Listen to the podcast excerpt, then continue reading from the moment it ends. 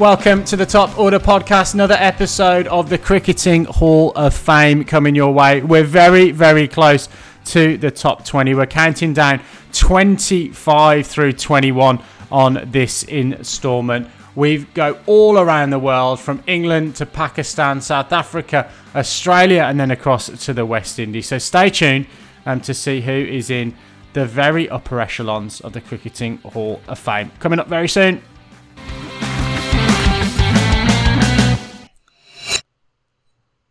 Well, welcome back, boys, to the Cricketing Hall of Fame. We're going to put, as normal, six minutes on the clock for five cricketers.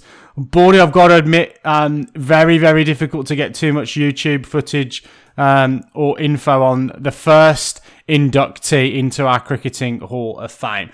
But tell us just why we've got uh, this particular individual on the list. Oh, Stuart made me uh, is the, is the long story short. Uh, so we compiled the list. I, I passed it out for feedback, and Stuart came back very very quickly and said, "How can you not have this guy on the list? I mean, how can you not?" Have him in the list. And to be fair, he didn't qualify in terms of the number of wickets or the number of tests played, but his statistics are that good that Stuart demanded his inclusion and demanded that I that I So he must be Australian. He is not. He is surprisingly not Australian. He's George Lohmann, a veteran of 18 tests, I believe, for England, uh, a batting average of eight and a bowling average of 10. Uh, which tells you, which tells you just how good a bowler he was. I mean, to be fair, his his first class average as a batter is 18, and his bowling average is 13. So you know he was a much better uh, batter at, at club level. Uh, but look, he, he played 18 tests uh, from sort of 1880s through to the early 1900s. Um, averaged 10.75 with the ball. That's first of all time. Averaged, uh, sorry, a strike rate of 34.1. That's first all time. Uh, he has five 10 wicket hauls and 18 tests. So that is uh, 13 tests, uh, 10 wicket hauls per 100 tests. That's first all time. And he has nine, he nine five wicket innings as well, I think, something like that. Uh, just unbelievable. The, the rate at which he took five fers and ten fers in Test cricket. And just to give you an idea of how prolific he was 293 first class matches, 57 five wicket hauls? No, no, no. They're 10 wicket hauls. 57 10 fers and 176 5 fers in 293 first class games. I mean, this guy was an unbelievable bowler. I mean, yes, we have to put this into context, right?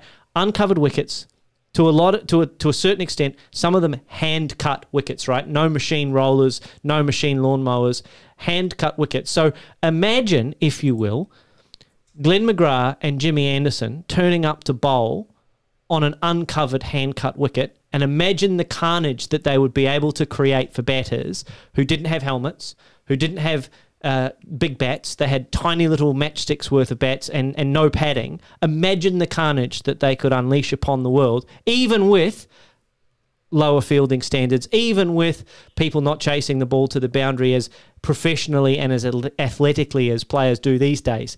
10.75. Has to be inched to it, doesn't he? Well, he does. Yeah, I mean, you've just you've just explained why he has to be, and I don't know. I don't. I mean, I don't know what even more I can add. I, Well, I- you're right, but we don't know a lot about him other than his other than his stats. Because you're right, very hard to find YouTube of George Lohmann bowling as, Yeah. as per. And yeah, and I did I did try and kind of um, you know I, I haven't dived back too much into the, the history books of cricket, but I you know I did try and find, and I, I think uh, you probably touched on it then in terms of why he's here. I mean, uh, obviously all those first of all time, first of all time, first of all time, those get him in uh, on that sense, but. If you're thinking about the Glenn McGraths and Jimmy Anderson, is is that the kind of bowler That's the that, comp. that he was? And Yeah, he's and- that kind of bowler. So, you know, tremendously accurate, moved the balls both ways off the seam, always hit the seam, didn't give you anything to hit, didn't give you any width, didn't give you anything short or rubbish. It's that's McGrath and Anderson, right? And swung the ball a little bit as well, swung the ball both ways. So, you know, he did everything with it and he did it on uncut wickets. It's hard to hard to combat that if you're uh, if you've only got a matchstick in your hand. I'll, I'll just I'll just jump in here, lads, with one more stat before we move on because there's not a lot we can talk about a guy that none of us have seen. We're only going on the historical record here. But one thing I did want to point out is in that era, not all wickets were covered and not all wickets were grass. So he actually played on matting surfaces in South Africa, averaged 5.8 with the ball on that tour. Uh, so very, very, very handy. Uh, a couple of peak series here. South Africa in South Africa averaged 5.8, as we said. Australia in Australia averaged 8.5 and struck at 28. Uh, and then uh, Australia in England in 19 in 1888 averaged uh, 13 with the ball. Six test matches, uh, three test matches, took 11 wickets at a strike rate of 34. So that's how prolific he was. That South Africa series, 35 wickets in three games, two 10 fers and four 5 fers. So reasonable bowler in, in friendly conditions. And unfortunately, only lived to the age of 36. So he passed away uh, from tuberculosis. He, he went to live in South Africa to try and combat that illness and then came back to England uh, as part of a, a touring side, I think, maybe, um, or as a manager.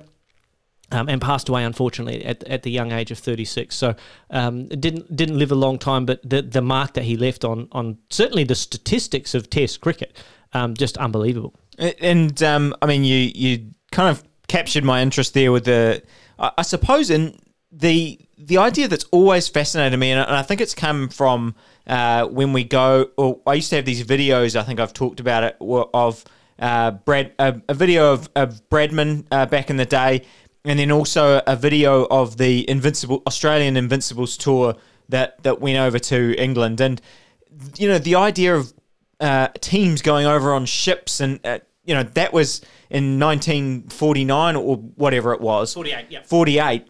This this is in the 1890s and stuff. Going over to you know traveling at that time was a big deal. Absolutely. And all of those kind of things. It's just I mean fascinating. I, I yeah. If if people do have recommendations for uh, the you know a, a, a life story of Lohmann and all those kind of things, I would be quite interested uh, to get those on the socials. Well, guys, let's move on to the next inductee into the Cricketing Hall of Fame. Um, the, the first thing I want to ask you to try and explain as you, you introduce this fella is just where he ranks. Um, we're going to talk about a great um, all rounder with undoubted leadership quality, but just how does he stack up against some of the other great all rounders and, and who are we going to have a little chat about? Well, I'm, I'm gonna I'm gonna I want to finish on leadership because I think it's one of the most salient points in this person's career. But I want to start with the eye test, lads. I reckon this player, quite possibly best looking cricketer in the history of Test cricket. Uh, certainly in the history of Test cricket. Um, look, you want to Each talk to their own. Each, I guess, each to their own. We, we say it flippantly. The twelfth man kind of you know touched on it in his in his um, in his parody tapes, but he he this man brought sex appeal to cricket. Absolutely, no doubt about it. And never we'd never really seen that before. Maybe the odd sort of you know bit of a cad or a bit of a bounder in in teams of of, of eras past. But Imran Khan, he made cricket sexy. And he made being a cricketer sexy like no one before or perhaps even since maybe with the exception of Viv Richards. But look I mean you have a look at his stats though. 88 test matches 3,807 runs for his country at an average of 37.69, which is a pretty good test average for a lower order batter. He has six test hundreds, uh, he has 18 test 50s, but he also has 362 test wickets at an average of 22.8 and a strike rate under 55. So his, his average and strike rate as a bowler qualify him for the Hall of Fame. Absolutely. Just as a bowler, no doubt about it. So average under 25, strike rate under 55 or under 60, absolutely qualify him. 22nd in wickets, 18th in bowling average, uh, 10th in 10 fers. He got six 10 fers in his career and 23 5 fers. And all of those bowling stats, they're all inside that top 35, top 30 mark. Even when you have a look at 10 wickets per 100 tests, 5 wickets per 100 tests, average above replacement player is 11th all time when you factor in average above replacement player plus 8. So, you know, he is one of the great, great bowlers of all time. Then you throw in the ability for him to bat with an average of 37 and a half, six test hundreds. I mean, absolutely tremendous cricketer. And when and uh, you know Binksy just asked you to compare him to the all rounders, so I think that's a, a good place to start. But when you do that, I I'm stunned he's this low because I honestly I when I think about the all round career that he had, I I really think he's you know I know 24 is is pretty high in the Hall of Fame, but it almost feels criminally low to me. It, it does, and and uh, what I will say is that I had a look at the all rounders and tried to balance them out in in the kind of one to a hundred, so that they weren't all clumped together arbitrarily. The reason I landed on Imran Khan in the low 20s is we've got two more all rounders to go. One of them's a New Zealander. Uh, in fact, we've got three more all rounders to go, actually. We've got uh, a West Indian, we've got a New Zealander, and we've got a South African to go in terms of all rounders. And so I have this guy roughly fourth. And so mid to low 20s seemed about right for me in terms of having three guys above him sort of sort of 1 to 20ish. But I mean, if you have a look at the last 10 years of his career, Oh, it's astonishing. let's have a look at this. He averaged 50 with the bat and 19 with the ball over the last 10 years of his career. Last episode we covered Shiv Chanderpaul, 7 player of the series awards. This guy has 8. He has three seven fers and an eight fer in an innings in wins. Uh, sorry, in, in an innings in in tests as a bowler, and he's got six hundreds. I mean, this guy is an unbelievable, unbelievable cricketer. You might be right; he might be too low, but I just those guys above him and just try to balance it out. That order it made it hard for him to be in the sort of top twelve, top fifteen. But as a leader, unbelievable leader of, of men, not only in the Test arena but also in the one day arena as well. And we and we haven't really touched on that in the Test Hall of Fame too much, but actually he's probably one of the best leaders of of of a cricket side that we have ever seen. and uh, and then kind of moved it moved it into a, a even bigger sphere since then. Yeah, absolutely. Banksy. Yeah, again, one of those guys that kind of just comes to the end of our cricket watching era, doesn't he? Um, you know, or sorry, at the start of our cricket watching um, era, sort of, I I think played his last Test match, 1992. I vividly remember his performances in that 92 World Cup, particularly in that final where, unfortunately for me, England obviously lost out to you know his his great uh, great side in that game. I, I, I think for me, and you've written it in the notes, Baldy, um, it's what followed him as well. You know, Wasim and Waqar and Shoaib and um, all of those kind of guys that have probably been inspired by, by watching him. He was rapid as well early in his career, and I think probably slowed down a little bit um, and got a lot more wickets with you know with, with the mental uh, mental strength. Um, but yeah, the, the eye test is the is the key thing. There, there was that just sort of level of um, disdain sometimes for opposition bowlers and um, absolute uh, majesty with the ball, ability to swing it both ways and lace. Um, yeah, look, Reverse. reverse be, before reverse was a was a thing. A thing. Um, yeah, look, and look, as you say, to be at the point where he's probably this sort of level in the list just as a bowler, and then adding a batting average um, pretty close, near as damn it to 40 in Test cricket, and and probably the influence of the innings that he had even more so. Um, really, really, as a as a captain.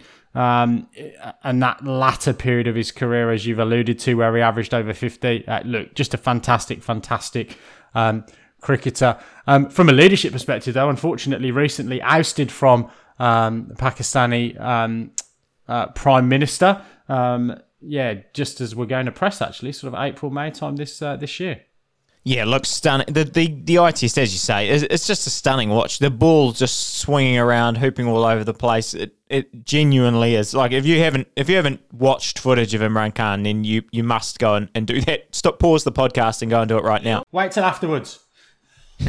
you know what really struck me when he was bowling? I just want to touch on this before we move on. Is the you have a look at the way he sets up and he runs in quite close to the stumps and then kind of jumps out a bit. It mm. reminds me a little bit of like a Carl Rackemann or maybe a little bit of a Jeff Thomson. But the thing that kind of struck me is if I was facing that kind of bowling, and I haven't in my career very much, but I imagine if I did, I'd feel like I'd have to play everything because you feel like you're trying to line him up sort of straight on with the umpire. Mm. And then all of a sudden he's kind of changing that angle on you and it's kind of the ball's now coming at you from slightly wider in the crease, and you've lined him up one way, and now that you've got that kind of different angle, I'd feel like I'd have to play a lot. And I think batters were not suckered into that, but felt that they had to play Imran Khan a lot, even when the ball was maybe in fourth or fifth stump channel, that they felt like they had to play. The fact that he swung the ball both ways on command would make you have to play that as well because you're in danger of losing your off stump all the time. Balls pitching in fifth stump channel to hit the top of your off stump. So I mean, he was just a tremendous, tremendous bowler, and I think that's the thing that makes these guys, these kind of bowlers, exceptional. Is you feel like you have to play them all the time. You know, you can't line a Brett Lee up even if he's at 150 and no right. Okay, if it's out there, I can just let it go. Mm. I'm not going to see it, but I know that if at some point it's outside my eye line, I can let it go. Whereas with Imran and with some of these other bowlers that we'll talk about in the top 20, you have to play them all the time because they're giving you nothing and they're making you play. Look, if, if there's still some time, I, I wouldn't mind you just telling me the the the Hadlee. You know, you talked about three kind of uh, that are ahead of him, and we we haven't got to Richard Hadlee. I'm sure it'll come as no surprise to New Zealand listeners that.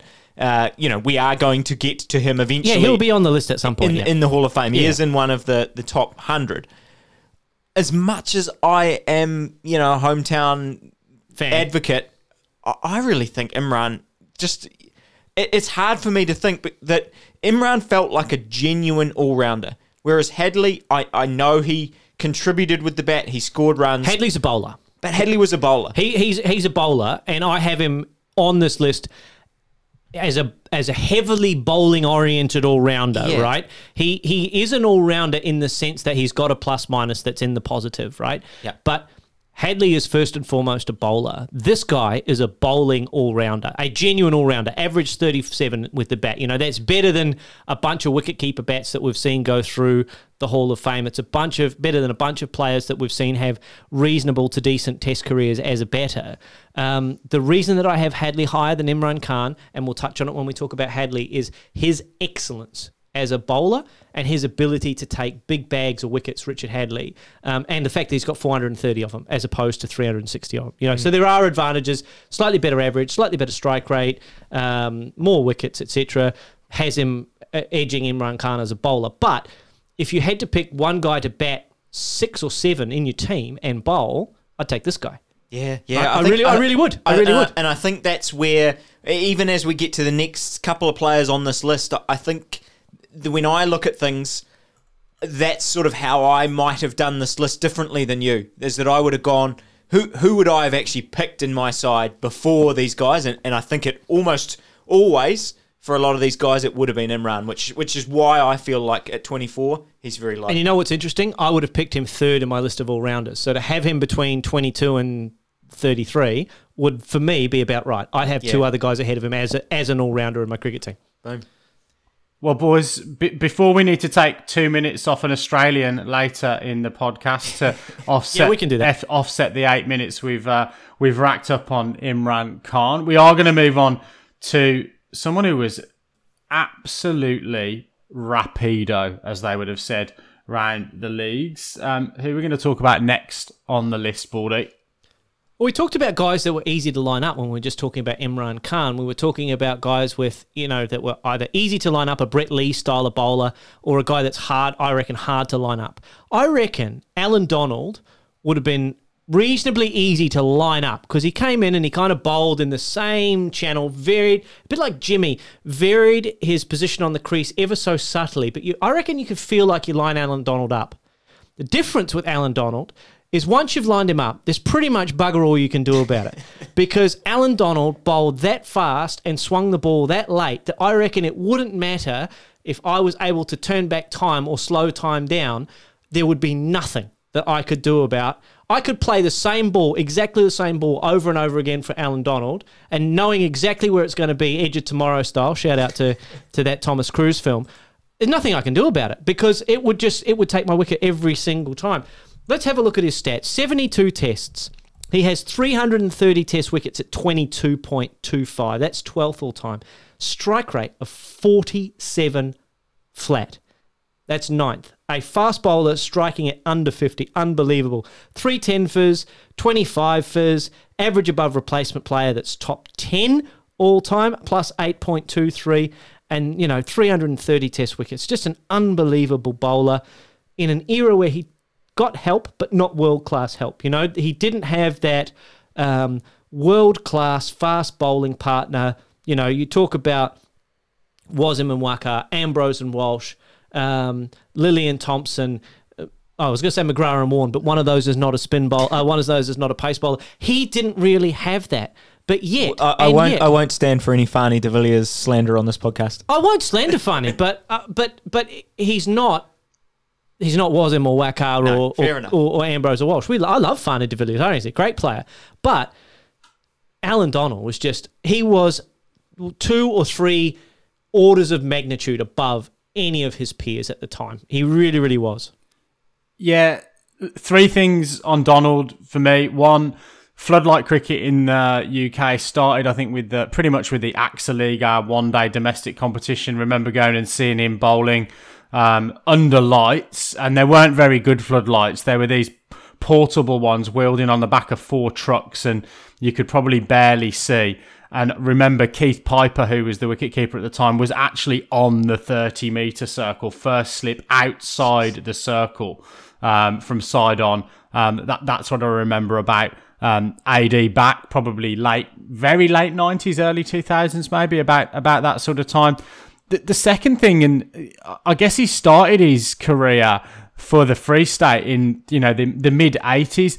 I just wonder, you know, post apartheid South Africa, he's probably missed three or four years of his Test career um, as a result of that. He'd have probably been playing a little bit earlier, and he might have been even quicker uh, at, at that particular point as well. So um, that's the you know the unanswered um, unanswered question um, for me. And the third thing is Baldy. I'd love to tell you. I'd love to see you tell him you could line him up and then watch uh, watch you get peppered in an indoor net somewhere.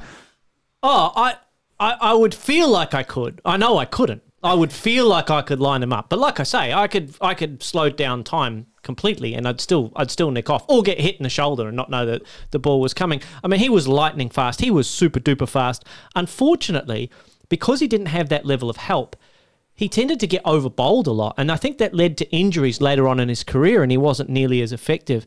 Um, just one more step before we go. 1998, he took 80 wickets in a calendar year. That's second among fast bowlers of all time. Only one person has taken more wickets as a fast bowler in a calendar year than his 80 in 1998. The reason that I love Allan Donald so much, and I don't know what it is about, I do know what it is about him, it's the fact that whenever he got a wicket, he would smile. I hate aggro fast bowlers. I really do. Because as a spinner, I can get a wicket. There's nothing I can do about it. I can't run down and stare at someone. I look like a goose. I look like a fool. But fast bowlers can do it. And so I, I really liked that when Allan Donald took a wicket, nicked somebody off, he would get both arms in the air and he'd just run down with this great big grin on his face like, this is brilliant. And it was his, his exuberance and his um, his outpouring of joy, not of anger or of or of or of disdain or hatred, but just the joy of being able to bowl fast and take a wicket is what I loved about him, as opposed to you know a bowler that's snarly and gets you out and gives you a send off. I, I I didn't really get that from Donald, uh, and that's why I love him. I, I will uh, back that up and say that yeah, he was he was someone I loved watching. We're actually gonna we've got two more left. There's one that I vehemently sports hated, Yep. uh, and and another one uh, coming up that I you know absolutely sports loved as, as well as as opposition players. But yeah, Donald was was definitely one of those players that I just wanted to watch and wanted to see all the time. Well, guys, let's move on. No surprises. We are going to be off to Australia again in this list of greatest cricketers from around the world. But I don't think you'll get any arguments uh, from either me or Lippy uh, on this inductee, Baldy. Where are we going next on the Cricketing Hall of Fame? Yeah, so you called it early, um, Adam. We, we're going to talk about an Australian cricketer, and I think I- want to open this discussion by saying that some some cricketers, very few of them, but some of them transcend their statistics. We're going to talk about um, one here from Australia, and there's another one that I've got lined up from the West Indies, whose impact on cricket transcends what ends up on a piece of paper at the end of their career. And Eric Gilchurch is one of those cricketers for Australia. He he changed. Excuse me. So when when Adam Gilchrist first came into the Australian cricket team, someone didn't know who he was and called him Eric Gilchurch. And so from that day on, his nickname inside the circles of the Australian cricket team was either Eric or Church. And so early on, and you'll see if you go back vintage T20 shirts where you could pick your nickname, he had either Church or Churchy on the back of his shirt. He was Eric Gilchurch. It's fantastic. Um, I did not know that story. He look, he changed for better or for worse. He changed the complexion of wicket keeping in Test cricket. Uh, some would argue that he changed it for the poorer because now Rishabh Pant, uh, who else am I thinking of? Uh, maybe to a lesser extent, Jos Buttler. Um, may not maybe not quite Mohammad Rizwan, but you kind of get the drift batting is a more important skill now, even in Test cricket, than than glove work and tidiness with the gloves and artistry with the gloves. And that started with Adam Gilchrist because he came into Test cricket and changed the way that wicketkeeper batters played their game. Adam. Yeah, Baldy, I'm going to zag a little bit on this, and, and we'll come back to you, I'm sure, to talk his career statistics. I don't I don't necessarily think we're we're doing him a great service by saying he transcends those stats. When we actually look at his stats, they are sensational as essentially an all rounder for me. Um, on the keeping piece, I was devastated when he got picked because I didn't get to see my hero play in a test match at Brisbane because this guy was playing instead, uh, made his debut at the expense of Ian Healy. Um, but I'm actually going to counter that whilst he wasn't as good a keeper as Healy over the course of his career, he would still be in the top probably 10 keepers of all time. Even taking a leg side stumping in his first game, um, which with some of those other guys you, you just wouldn't um, wouldn't get. He was a much better keeper than people um, gave him credit for. Um, is going to be my slight zag around your uh, your stats and your keeping purity. I, I will agree with you, and and it's not a slight on Adam Gilchrist's keeping that established that trend, but it's everybody else went. We can't We find a one." guy who's that good. We, we need one. We can't find one. So what we'll do is we'll take the best batter that can average forty or forty-five and hand them a pair of wicket-keeping gloves and hope they hang on to one. Um, so that's the thing that's changed. You're absolutely right. And Adam Gilchrist improved out of sight as a wicketkeeper over the course of his career. He was really, really good by the end of it. He was world class by the end of it. A bit like Rod Marsh, started out with a nickname of Old Iron Gloves, but by the end of it, he was a world class wicketkeeper. Adam Gilchrist, absolutely the same. Let's have a look at some of those stats. 96 tests. I think he won 94 of those 96 tests, Stuart. Is that right? 94 or 96, something like that? No, no, no, no. He won 73 of Oh, his okay. 90 of his 96 tests, but I would and only lost 11, but I would still say that's that's got to be I'm going to say it's almost got to be the best ratio of all time. And Sure, why not? For, for someone that's played that number of tests. Like Well, it's that- that- almost 7 to 1 that is win to loss remarkable. ratio. When- Unbelievable. like actually, you know, someone that's played nearly 100 tests to have won 73 of them. You know, you might there might be a player in there that has lost fewer tests, but to actually win them outright is is amazing. Unbelievable. 379 catches, 37 stumpings, 5,570 test runs at an average of 47.6, with 17 test centuries and 26 half centuries. Let's put some of that into perspective, right? Because we've had a couple of chats about Gilchrist, and I had a chat with a few friends. I think it was around a New Year's period a couple of years ago when we were talking about Gilchrist's impact on cricket. And someone said, you know what? I reckon Kumar Sangakkara was a better wicketkeeper bat than Gilchrist. Certainly he's a better bat. But if you have a look at Sangakkara's average as a batter when he was the designated wicketkeeper, it's 40.4, which just goes to show you his average in Test cricket, I think, was like 56 or something ridiculous. It was unbelievable. But as a wicketkeeper, it was only 40, which shows you just how hard it is to be a wicketkeeper and a batter at the same time. The other thing that strikes me here is behind Virender Sehwag, Adam Gilchrist has the second best strike rate of anyone who has over like I think it's 2000 might be 5000 runs. In the history of test cricket second best strike rate most hundreds as a designated wicketkeeper. I mean his impact is as significant as the likes of Richards of Warne of Murali of any great great cricketer you want to name he has had for better or for worse the same impact on changing the way that cricket has played as any of those guys the only other thing I really wanted to touch on was his leadership, or maybe not lack of leadership, but lack of opportunity to lead. And he's he has captained Australia. I think he captained them in a one day series against New Zealand in New Zealand, maybe something like that. I don't recall that, but maybe, maybe. In a one day series, I'm pretty sure he captained Australia in a one day series. Um, but he was he was this victim of wicket keepers can't also be captains mentality. You can't wicket keep and bat and be captain. It's too much. You can't do it. Well, we've proved now that that's actually not true. That wicket keepers can be successful test captains. But at that time, there was this mentality that your captain had to be a batter. It couldn't be a bowler. It certainly couldn't be a fast bowler, and it should not be a wicket keeper. Um, but Adam Gilchrist, I think, would have made a great Test captain.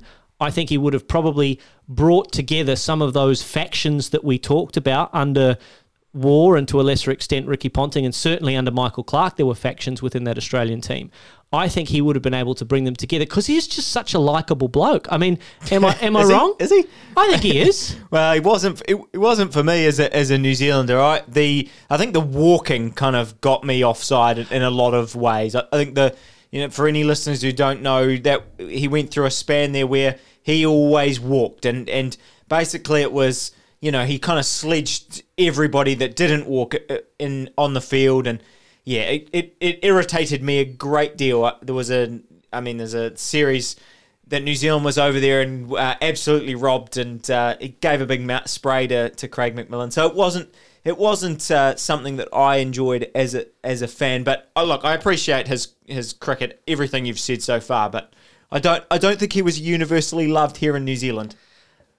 You're damned if you do, you're damned if you don't. As an Australian, though, if you if you if you walk, then you're damned, and if you don't walk, then you're damned. I, but I get your point, right? You you can't take a. It's it's one of those things where if you choose to walk, that's your own personal decision. That is not a decision that is therefore able to be foisted upon the rest of the world. But generally speaking, I think as an Australian cricketer, he was probably one of the easier ones to like.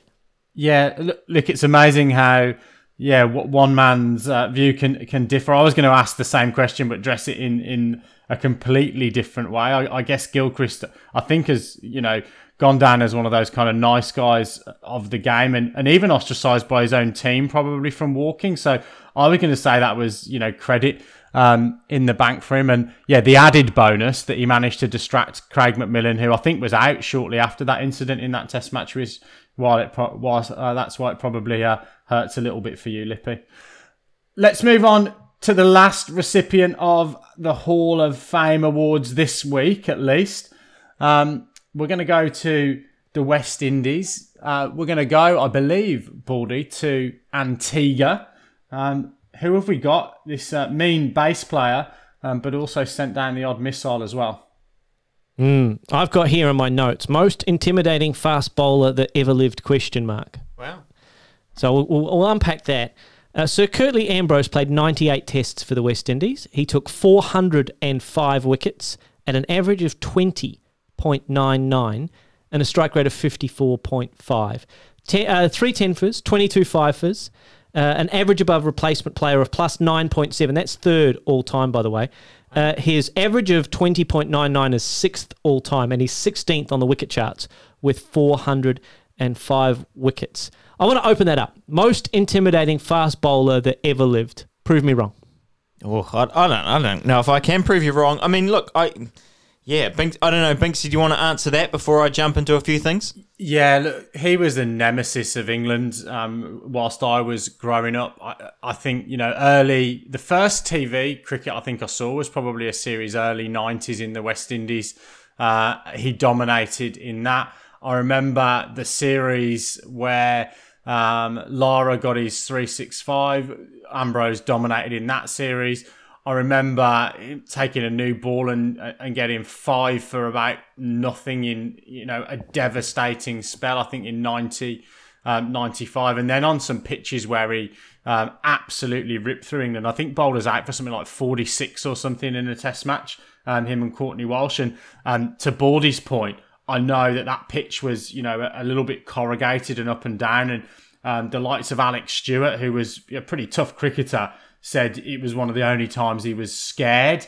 Um, and it, yeah, I guess that's not to mention. I think it was was it Dean Jones who asked him to take his wristbands off or something like that. Baldy? Yeah, yeah, yeah. Um, which Yeah. didn't go down well in the Australian um, dressing room. I mean, look, the guy was what six foot seven, so was bowling the ball Yep. from probably 11, 10 feet. 11 foot. Yep. Um, yeah, Baldy, you wouldn't say you'd line him up and try and smash him around the No, internets, no, would you? no. I def, def, de- definitely couldn't line up Sir Curtly Ambrose. Let's just talk about, like, I, I have made that comment, not flippantly, but I actually genuinely think he is the most intimidating fast bowler that's ever lived, maybe with the exception of one, and we'll get to him a little bit later on.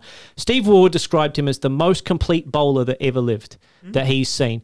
Uh, I watched a great uh, masterclass in the English summer with Atherton and Nath- Nasser Hussain facing um, facing Sir Curtly Ambrose in the indoor school, and it was in the lunch break or in a rain break or whatever. And Michael Atherton basically described that as a batter, he would like to think that he could get forward to most bowlers, but he said that Ambrose and McGrath, he just felt like he could not get forward ever ever, ever, ever. And he reckons he probably drove Ambrose three times in his whole career. And he was, I don't think he was being flippant when he said that. I think he genuinely was thinking, I can just never get forward to this guy because he would always, at the pace that he bowled and the height that he bowled, I reckon you could put an ice cream container lid on the test cricket wicket and he would hit it five out of six times in an over. He was so unerringly accurate that, you know, if, if you just left him to his own devices. He'd just hit that all day. And he famously said, you know, you want to drive? You go buy a car. yeah, look, he was he was the first bowler I think from another country that I just loved. It, yeah, I, I uh, there was so there's so many different things about him. He he just seemed he seemed cool. He you know like he, infinitely he, cool, infinitely cool as a you know as as a young player. Me just watching him, he was amazing as a cricketer. He was fast. Sometimes it seemed like he was just ambling in, and then the ball would just fly past someone's nose. It's just amazing. He talked about that in the masterclass actually, because they asked him about it. They asked him because his wrist position on gather was was subtly different every time, and they asked, uh, I think it might have been Nass or, or, or Athers asked him, was that a deliberate thing, the positioning of your wrist as you gathered the ball in your sort of gather at back foot impact? And he goes, no, no, no, I just wanted to be relaxed as a bowler. You know, I didn't, I wanted to run into the crease and feel relaxed. So sometimes it was kind of here, and the other times it was over the other side. It was just about me being relaxed. And I thought about that, and it's actually true. He and Courtney Walsh were kind of these two bowlers together at the same time, pair of them, that would just run in. They were completely relaxed when they ran to the crease. And they kind of had, you know, you, you, you, traditionally your biomechanics, so you have your, your gather and you're all nice and tight and you're coiled and, you know, all of these kinds of t- words that it, it evoke tension. But these guys, they just roll, they rolled in quickly because they were big, tall guys. But they were just so relaxed, and their gather was relaxed. It was infinitely repeatable. But I think because they were so relaxed, they didn't get injured as much because they weren't placing undue stress on their body. And you know, famously, Walsh was able to bowl for twenty or twenty-one seasons uh, you know winter and winter and summer without a break. Ambrose not quite to that extent, but I think his longevity can be put down to the fact that he was such a relaxed character and his his almost his swing thought, his run up thought was just relax, and that's what gave him the longevity. And and why did he stop? Last three years, averaged 16, 23, 17 in the final year, three years of his career. I, I, I, what, he should have kept going. Well, he, he he decided that he'd had enough, and fair enough. Like if you're a fast bowler and you sort of had decided that okay, my body is not going to cope with this anymore, I think that's that's the right time to go. I think for fast bowlers, one game too few rather than one too many, right? Mm. But just an unbelievable competitor. 405 test wickets. I mean, how many of those 405 test wickets were dismissed by a stare? I reckon at least half right? He's walked 15 or 16 yards down and just looked at you, and the next ball he's nicked you off. I reckon it's at least half is is is just being stared out. He never said anything.